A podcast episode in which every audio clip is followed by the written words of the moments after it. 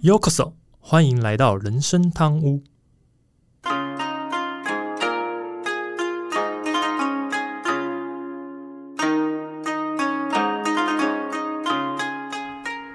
哎，话说今天录制这一集的时候，刚好是三月二十六号。啊，那等一下，可能大家听得出来，两两位我们两位声音都非常的疲倦。那这个疲倦呢，也是又又累又开心的一个状况啦。主要是因为昨天推出了一款新的游戏，叫做《魔物猎人 Rise》的崛起嘛。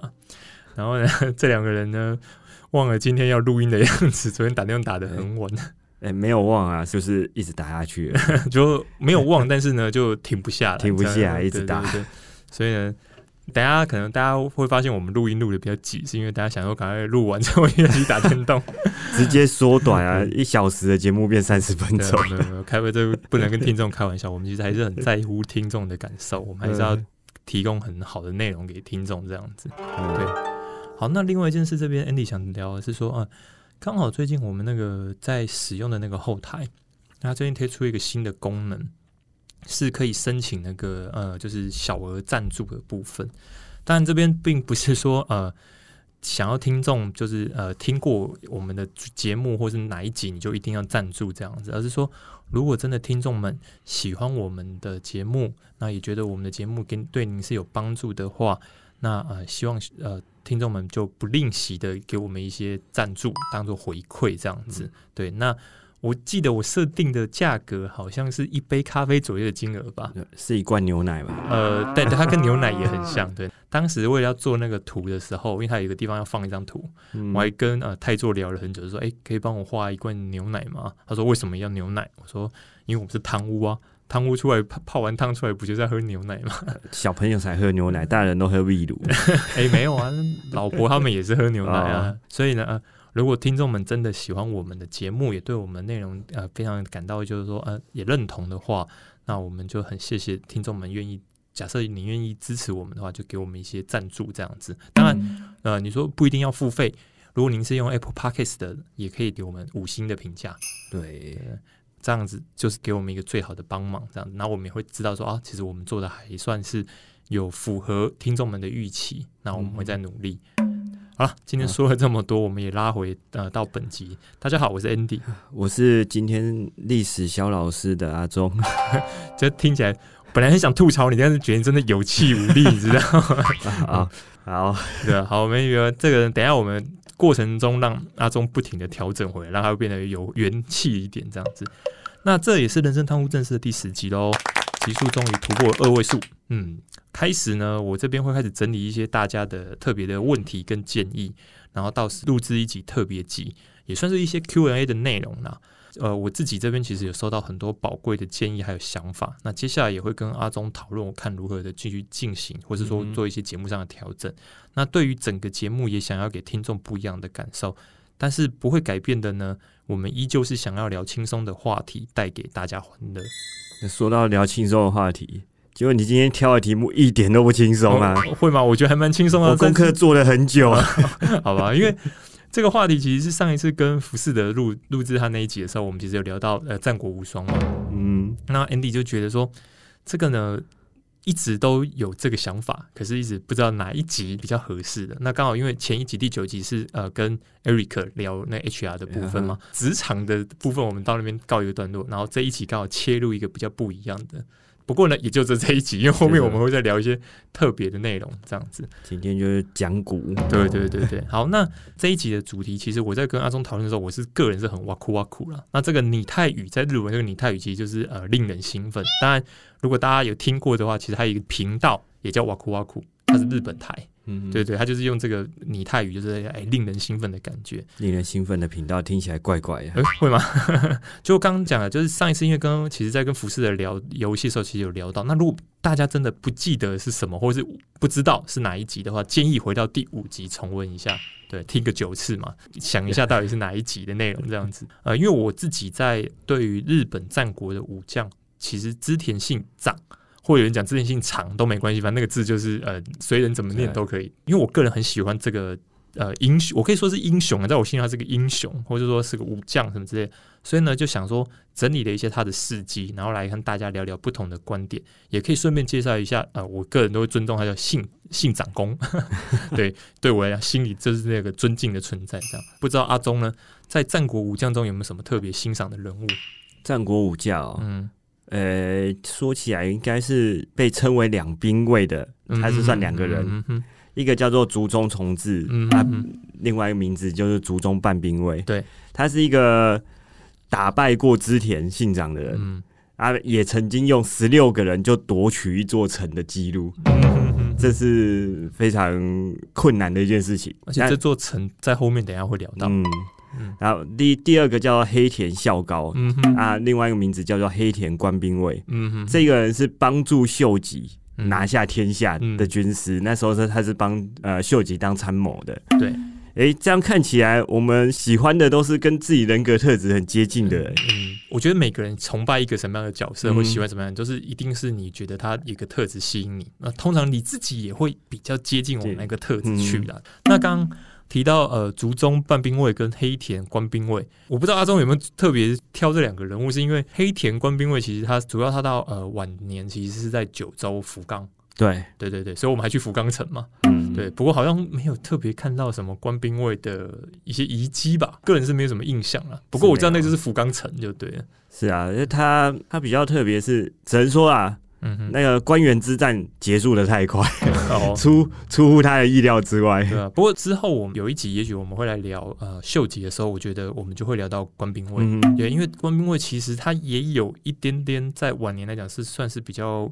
我觉得是有点呃功高震主了啦，所以他后来有一些应该是说被秀吉害怕的人物。对对对，所以他其他立下很多功劳，但是秀吉只给他一点点的领地而已。对，因为对他人就是他也了解他的能力，我觉得，但是就是害怕，所以就是有了一些特别的做法。但没关系，我们到呃聊秀吉的时候，我们也许会聊到这个部分。这样子回到这边，应该有很多听众其实听过织田信长这个名字，但是呢。可能不会知道的是，他和丰臣秀吉，我们刚才讲的秀吉，还有德川家康，这应该可能这这两个人物，可能就大家也都是听过。这三个人呢，其实，在现在，如果你在日本人问他们说战国三英杰是哪三个人，就这就是织田信长、丰臣秀吉跟德川家康。对，但呢，这三个人里面有一个很蛮特别的点是。其实信长公是唯一没有统一过天下的人，接近接，他只有接近，甚至讲接近都还有一点远。因为说实在话，他其实那时候的领土来看，半个日本多一点点，甚至不到，但已经是。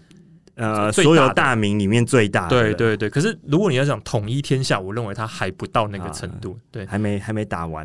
对对对。但是呢，呃，也因为他当时像刚阿忠讲，他其他的领土已经到了一个规模了，所以他也算是大家已经呃，应该说也算是他已经证明自己是有统一天下的能力，再加上个人的浓厚的魅力这样子，对，所以呃很难不提到他了。嗯哼，对。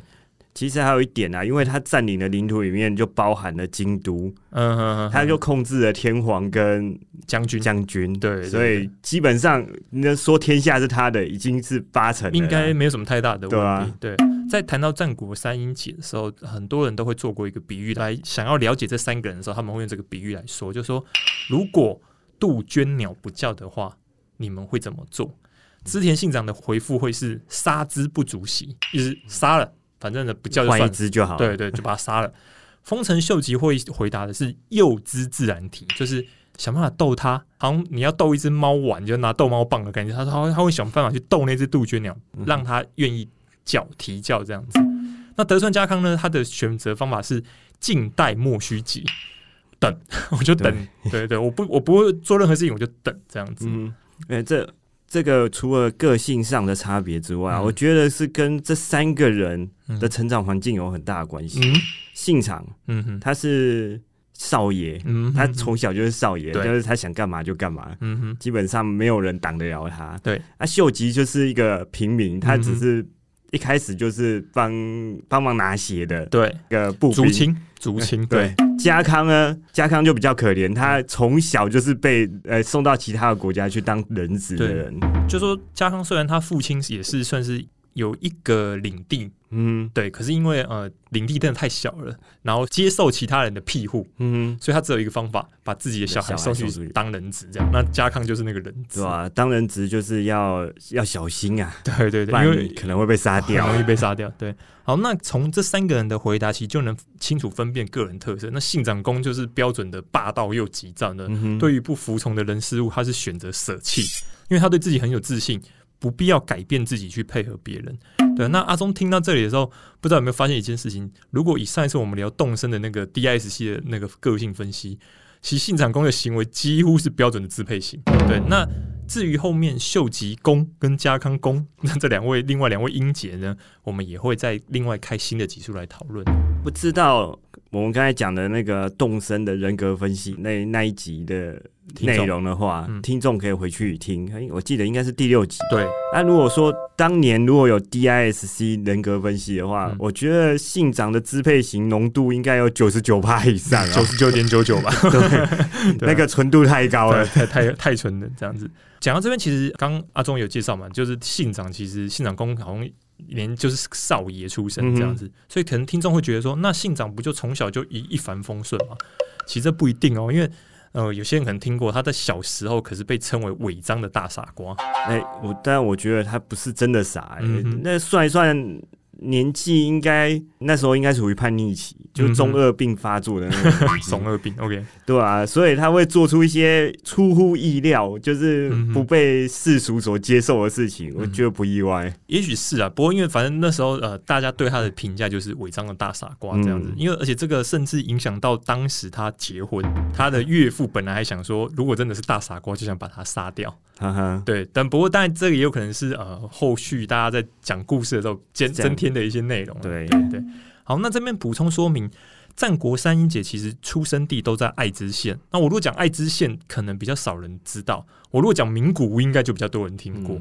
如果听众有机会去名古屋旅游的话，你会发现有很多三英节的介绍跟景点。这边要讲到，其实信长原本的居城，就是他原本待的那个城，叫那古野城。嗯，那古野城现在位置其实就是在名古屋城的旁边二之丸的那个位置，它那边还有个碑啦。嗯哼，啊，现在名古屋城好像也有，我记得我们上次去的时候，它已经有重修复了一些部分了。而且那古也其实就是那沟鸭。就是名古屋的，就是名古屋的名字，对，所以这个呢，其实就是都是有一些关联性的。刚刚讲的尾章的大傻瓜，尾章其实是古时候日本的那个令字国。简单讲，就是你以前如果用呃，在以前那个时代，如果是用领土划分，跟现在名古屋是不一样的。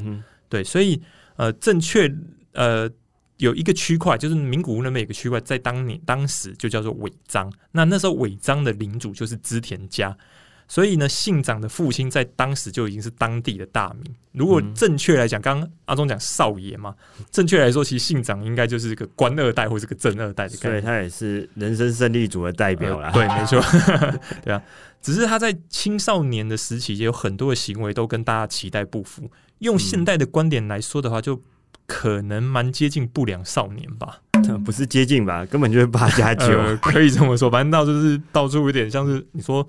作乱，然后也许是这样子，对，甚至连信长的母亲最后都觉得织田家的继承人应该要换成信长的弟弟。虽然信长是长男，信长的表现实在是不适合接任织田家这样子，所以呢，在信长的父亲死后，拥护弟弟的一派就想要反叛信长，对啊。可是因为他这几年来，就是大家刚刚讲的嘛，他好像就是八加九，或是违章的大傻瓜。实际上，其实他对于他的领地的熟悉度，他因为他在外面跑来跑去，其实他是非常的了解，还有他军事方面的才能，这是天才般的才能啊，在这时候都发挥了出来。所以，虽然那时候有一票人其实是想要反叛他，但是被他漂亮的打败。嗯，对啊。那最后也因为这样，他打败了这个弟弟的反叛势力，所以他顺利的统整了整个织田家，成为真正的大名。那在成为的大名之后，是信长也很快就迎来第一次的大战。就是东海道有个霸主叫做金川议员，这个金川议员呢，他当时率领了约三万左右的兵力，可能有些听众觉得三万好像很少，可是在实习期三万就已经是大军了，很多大名可能整个不能用《三国志》来看，《三国志》没没事都百万。中国的军力来看，对中国可能对不对峙就是啊几十万，然后那时候什么曹操下下江南就百万大军什么的，其实那时候在日本三万已经算非常的多了。对，那信长那时候他实际上可以运用的兵力大概是一万四千左右，一万四还是指最大的兵力哦，实际上可能招不到这么多人，所以呢，面对这个差距。一般的人可能会想说，那我就干脆守城。嗯，一般都会选择守城，就死守嘛，对不对？可是信长却不是，他没有打算守城不出，他也不打算投降，他最后是利用精兵的偷袭。那在这个初级前呢，其实信长还去了乐田神宫祈求。那我跟阿忠也有幸去去过这边旅游，应该是特地去的，呃，去顺便去吃鳗鱼饭。对对对，当时呃，信长在祈求完之后，他趁着刚刚讲金川议员的松懈的同时。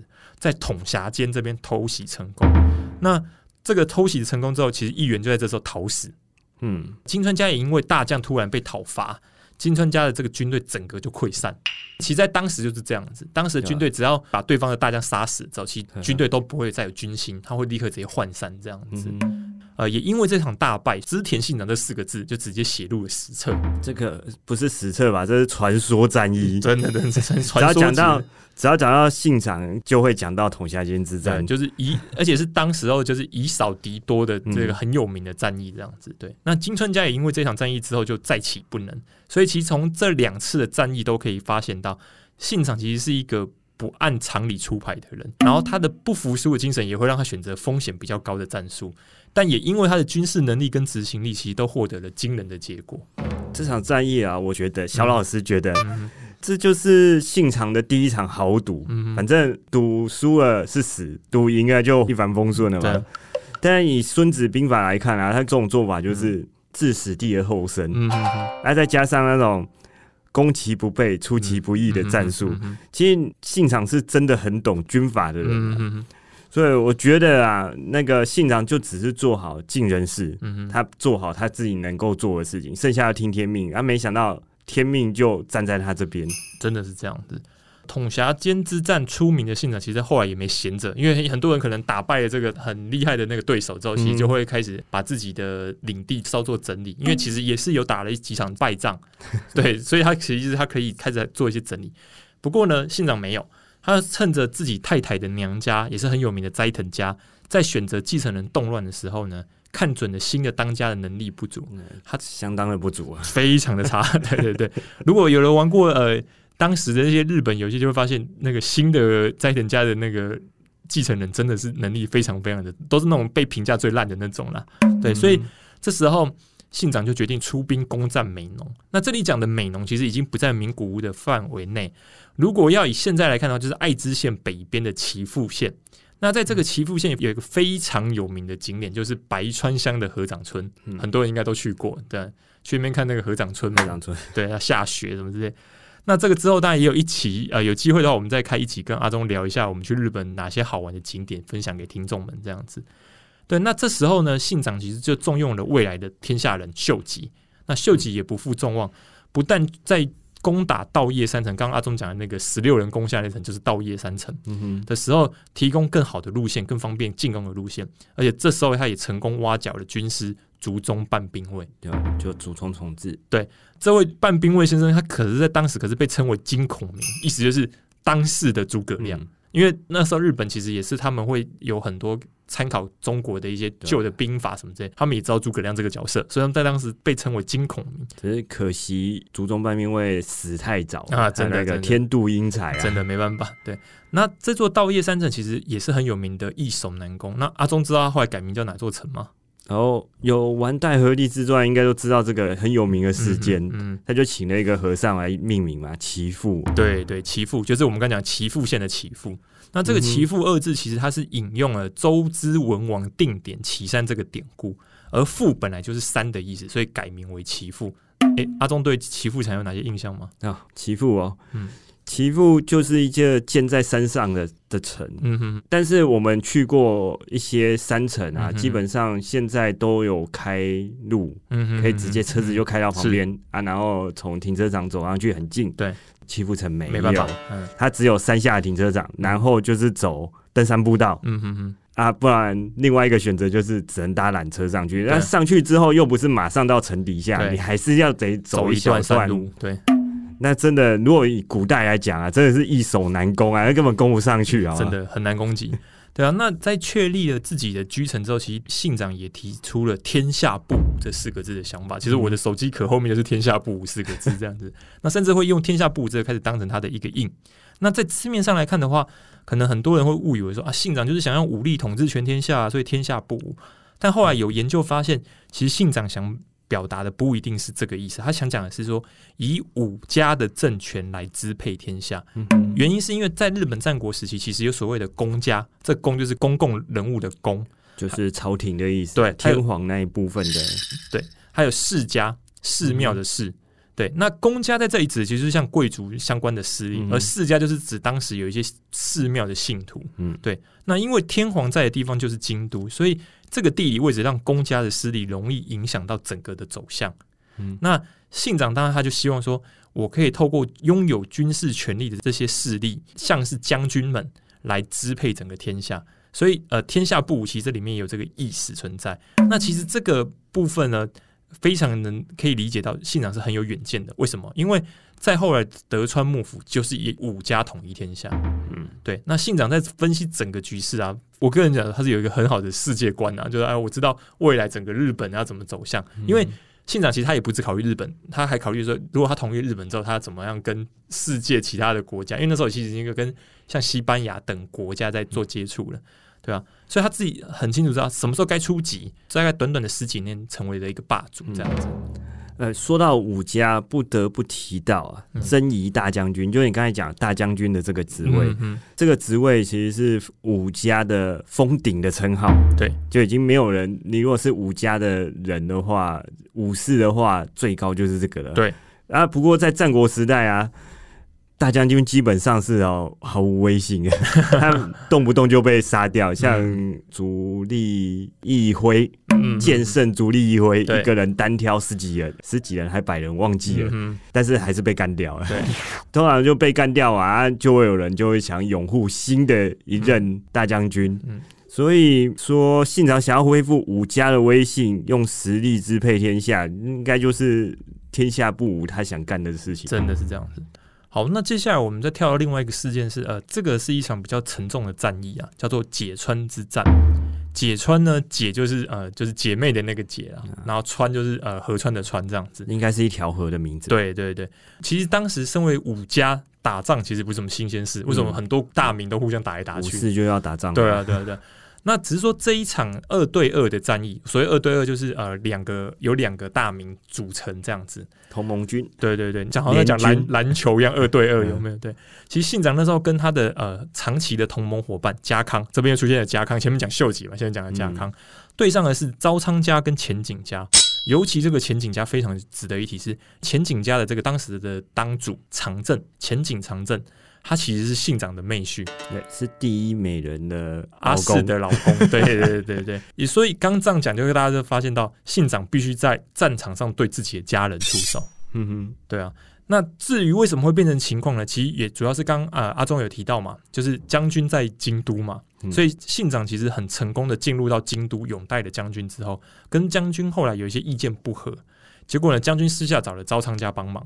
那招仓家跟前景家又是多代，他们很多代都是交情很好的盟友，所以呢，招仓家就希望前景家帮忙。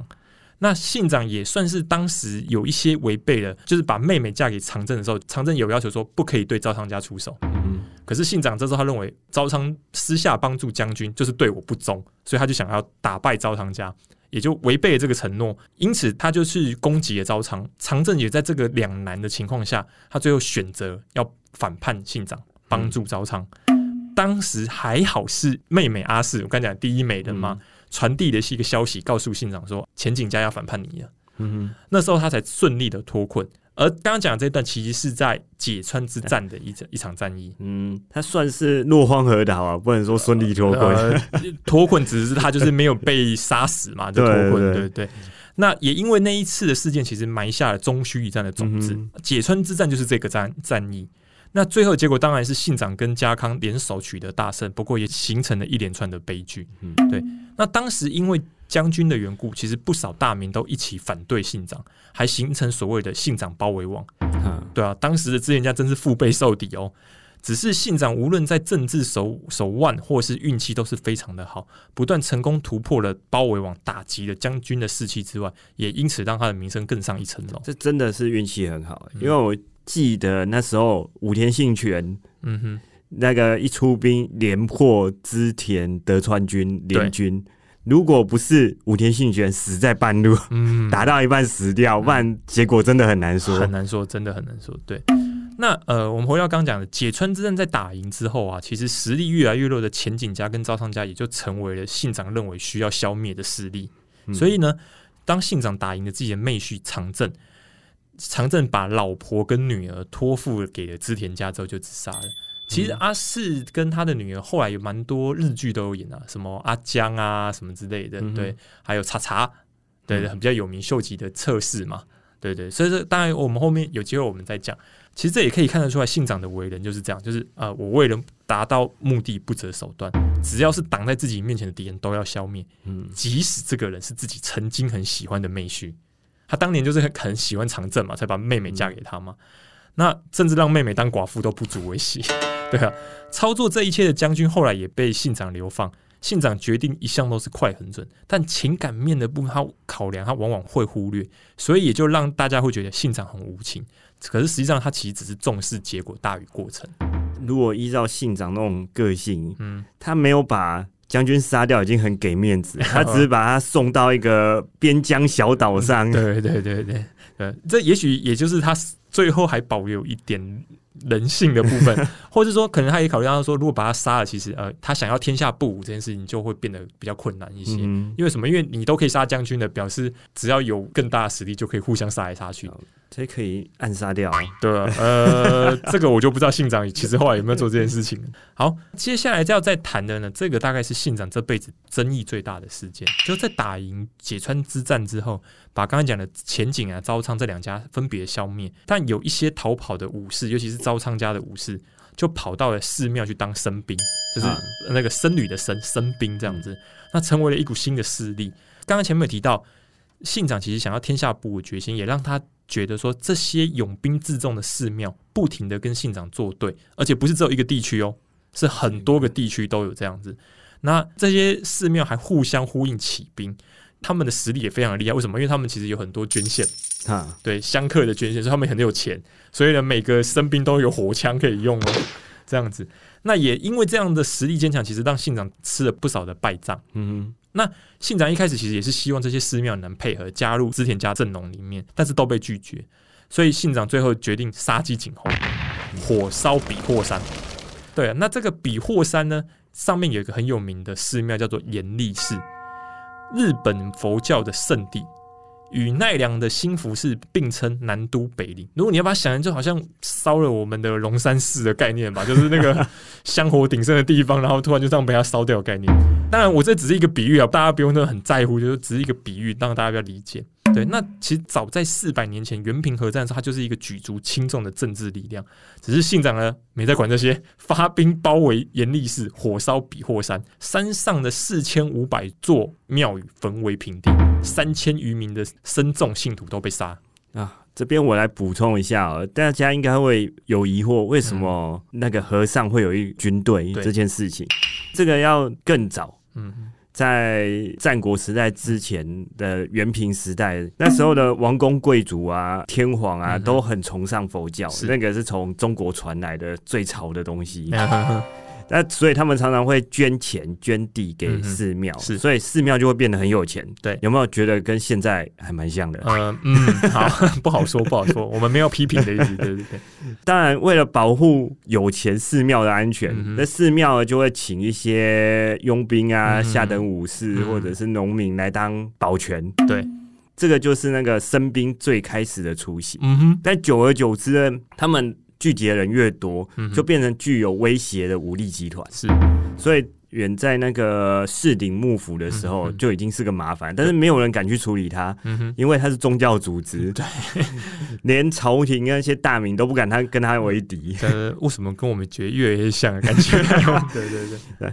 但偏偏，嗯，就是遇到信长这种无神论的那种，只要你不听话，就把你灭团。对啊，就算当时最擅长物理超度的生病，嗯哼，当场就是被信长送去见佛，直接被超，直接被超度这样。对对。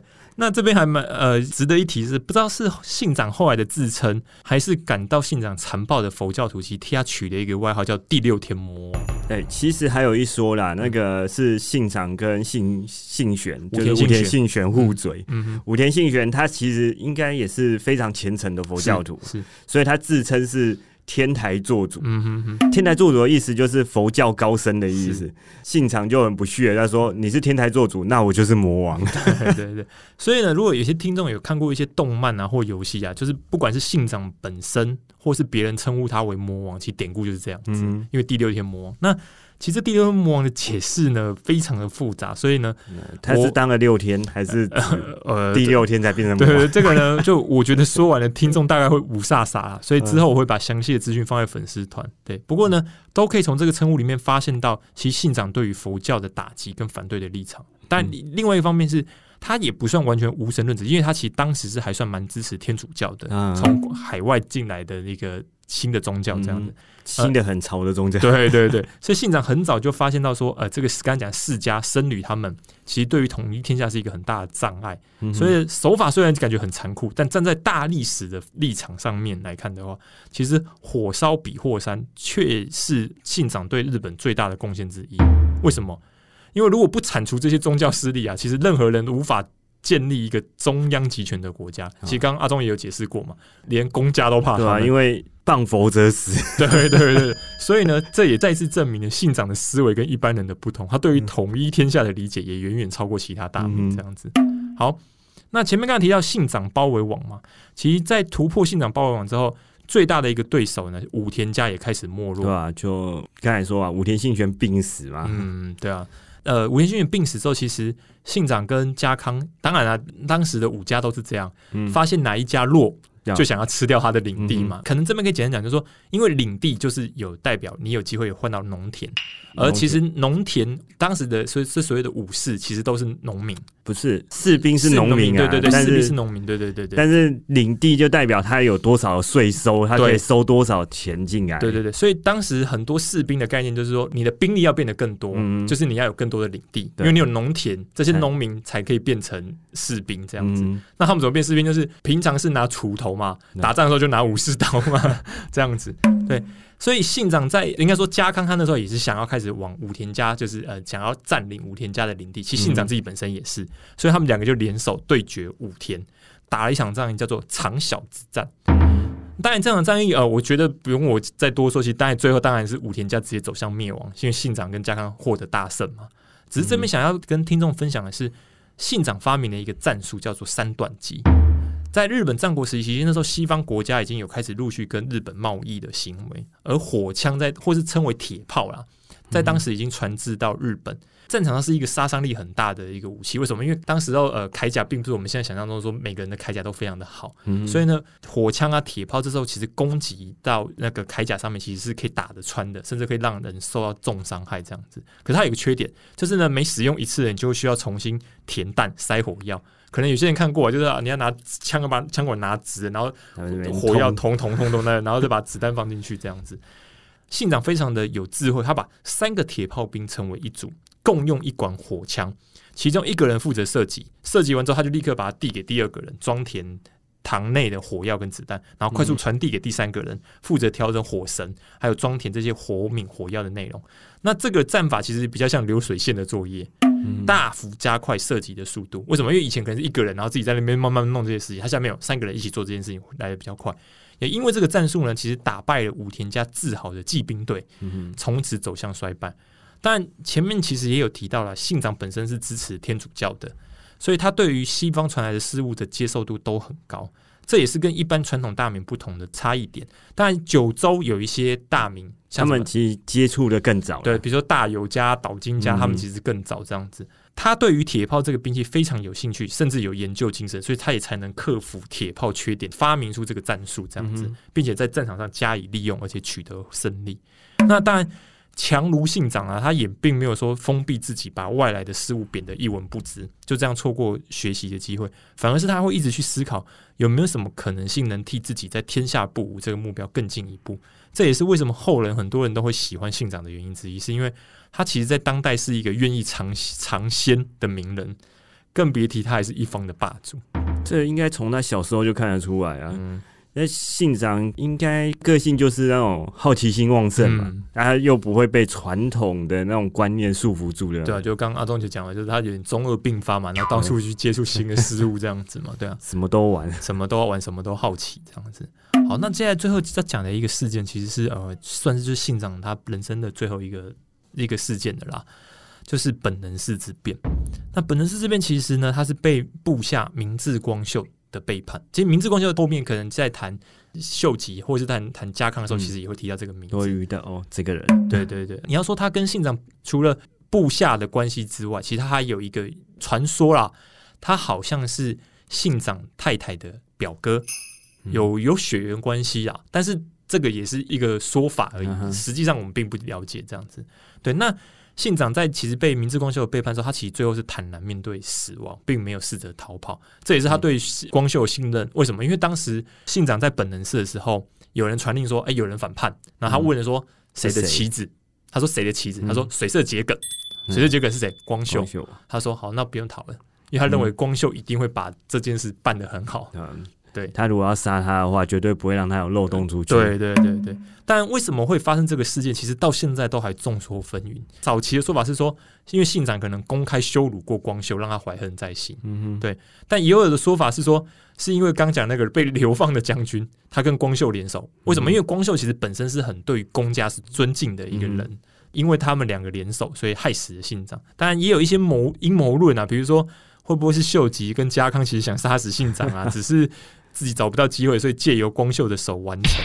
不过近代最近有一个一些文件跑出来，是说可能光秀会这样做，是因为四国地区，四国大家知道就是那个什么香川县啊的乌龙面很有名的县这样子。对，那个四国地区 这个地区的缘故，是因为光秀他其实是被委任在安抚跟联络四国的大名，最有名的应该是长宗我部家吧？对对，只是说因为信长可能在打仗打一打打打，领地越来越大的时候。突然想要违背承诺，这好像他好像也也不是第一次违背承诺，对，也因为这件事情，所以造成了光秀的杀意。为什么？因为光秀觉得说啊，我帮你那么辛苦在那边安抚跟沟通，结果你你老大在后面说反叛就反叛，说否决就否决吗？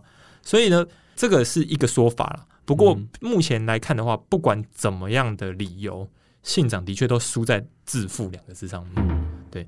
也因为他没有看出光秀这些想法，也没有带领足够的随从。为什么？因为他其实去到好像只有百人而已吧。嗯，百人不到，但是反正就是人很少就对了，才会造成这个事件的发生。当然，后续也有很多那种呃小说啦，小说家想要写一些，或者说野野史，想要证明说，哎，信长其实没死。不过呢，其实最后都是失败的。对啊。信长在这一段啊，大家如果有稍微有点了解，应该会记得那个什么“人生五十年”，嗯嗯啊，与天地相较，如梦似幻。这这这段词，这其实就是在描述说信长当时不想让自己手级被割掉带走，所以他就放火烧了那个寺。嗯，本能寺，本能寺，然后走入火场，一边唱着这个叫敦盛的词。我严重怀疑信长可能是穿越回到现代了。你是穿越剧看太多吧？如果当然有，是希望有机会知道他接下来在那个穿越到现代是哪个地方这样子。好了，那呃，信长一生呃一心想要完成的这个天下布，虽然在本能寺之变画下了句点。不过呢，他打下的成绩其实后来也成为秀吉统一天下的基础。嗯，对啊。当然，我们在秀吉那节时候，我们也许可以好好的聊一下他怎么承接这一切，从那个提携小弟变成那个天下人、天下大哥。对啊，对啊，对啊。所以这也是为什么在我们在讲天下人，就日本战国时代天下人的时候，绝对都少不了信长。因为如果没有他，我觉得秀吉要统一天下的难度太高了，不可能吧？对，应该是不太可能。对，毕竟呢，当时如果没有本能寺之变。就是假如没有本能是之变，其实信长统一天下大概是指日可待。嗯哼，只是呢有一句话说得好，历史是没有假如的。对啊，背叛信长的光秀，其实他也没有掌权很久。如果听众有听过四个字叫做“三日天下”，这里讲的其实就是光秀。最后呢，他因为打败仗，打赢他，他是谁呢？就是秀吉，是秀吉打败他的。其实他下场很惨，据说是被农民杀死的。对，因为信长还不想死，所以信长自己烧了本能寺。可是他是流落到街头，被农民杀死这样子。信长的人格最大的问题就是过度相信自己的能力，对于其他人，尤其是部下的不信任，还有达成目标的不择手段，所以被人怀恨在心都还不知道，也才会发生本能寺之变。那之后，呃，前面其实也提到，我们后续也会再有分开不同的集数讨论丰臣秀吉跟德川家康等战国人。嗯，哎，那个我讲一下，那个我查资料啊，跟信长接触过传教士曾侧面留下这样的评语，他说他很少，甚至完全不听家臣的谏言，嗯，就是他完全不听属下的就对他讲什么的建议。啊，让嘉诚啊都十分的畏惧，嗯，很压力很大，对，压力很大。啊，对人非常的直率，但也很傲慢，嗯哼，所以常常认为自己见解才是对的，嗯哼。也因为这样啊，认真算起来，信长真的是战国时代最会被背叛的人，真的，他就被背叛不止一次。非常多次这样子，跟这种人相处啊，到后面自己受不了就背叛了。就因为反正我不背叛你，我也是要死嘛。对啊，背叛也是死嘛，为什么不背叛呢？这样子，所以这边当然，因为 Andy 其实很喜欢很喜欢织田信长啊，不过也不是想要利用这个机会帮他洗白，只是想要跟听众分享，就是说这个信长这个人的个性还有他的观念。另外是他对于目标实践的魄力与不受世俗的束缚，想完成一个觉得超越自己能力或是经验里从来没有做过的事，最重要的一件事就是毅力跟决心。